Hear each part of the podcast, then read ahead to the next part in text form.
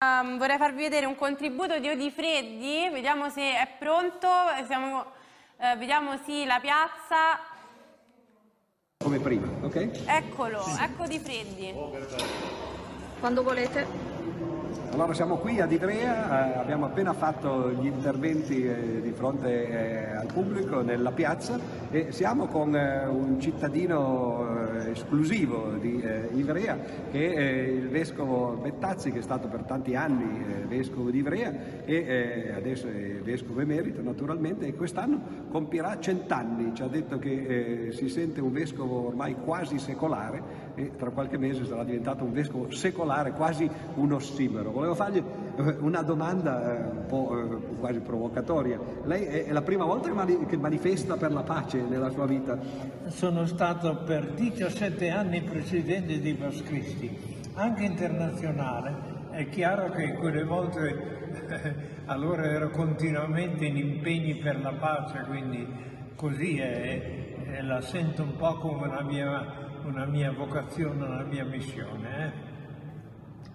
E nel caso dell'Ucraina invece qual è la sua posizione? Perché è una cosa naturalmente complicata, era più facile sì. quando c'era la, guerra in Vietnam. Sì, per anche perché adesso fare delle obiezioni sembra di essere a favore di Putin, ma è vero che da quando la Chiesa ha sempre parlato anche di, di guerre giuste, perfino di guerre umanitarie, ma da quando Papa Giovanni ha detto che la guerra è fuori dalla ragione, lo ripete Papa Francesco, è una follia, è una follia la guerra di occupazione, ma lo è anche che la guerra di difesa, lo stiamo vedendo perché c'è qualcuno che non vuol perdere, ma chi è che vince?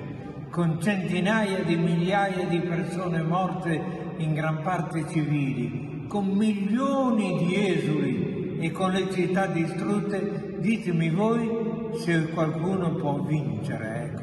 Bisogna trovare il modo di evitare le guerre. Qualcuno dice ma allora bisogna accettare l'occupazione del prepotente. No, io dico sempre, l'ho detto anche poco fa, tre cose. La prima bisogna alimentare la mentalità non violenta, non la mentalità armata la seconda è impegnarsi davvero nella diplomazia. Io penso che l'Europa è intervenuta con la diplomazia, è intervenuta per la, questa guerra. Dopo 60 giorni di guerra voleva sapere, cioè voleva dire che sa di non essere efficace.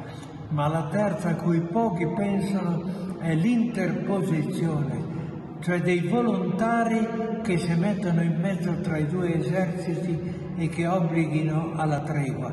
È già stata sperimentata in Libano e quando noi nel 92 andammo a Sarajevo assediata dall'esercito serbo, finché eravamo là per due ore non spararono.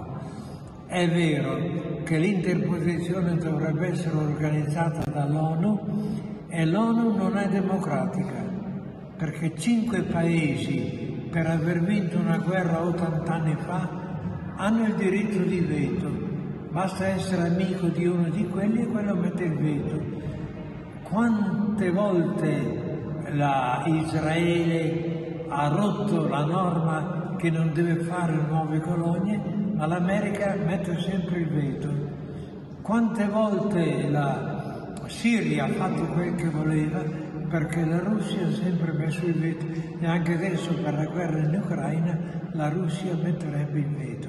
Io credo che bisogna arrivare a una vera democrazia con delle, delle proporzioni, ma una vera democrazia nell'ONU perché l'ONU possa intervenire e preparare le interposizioni.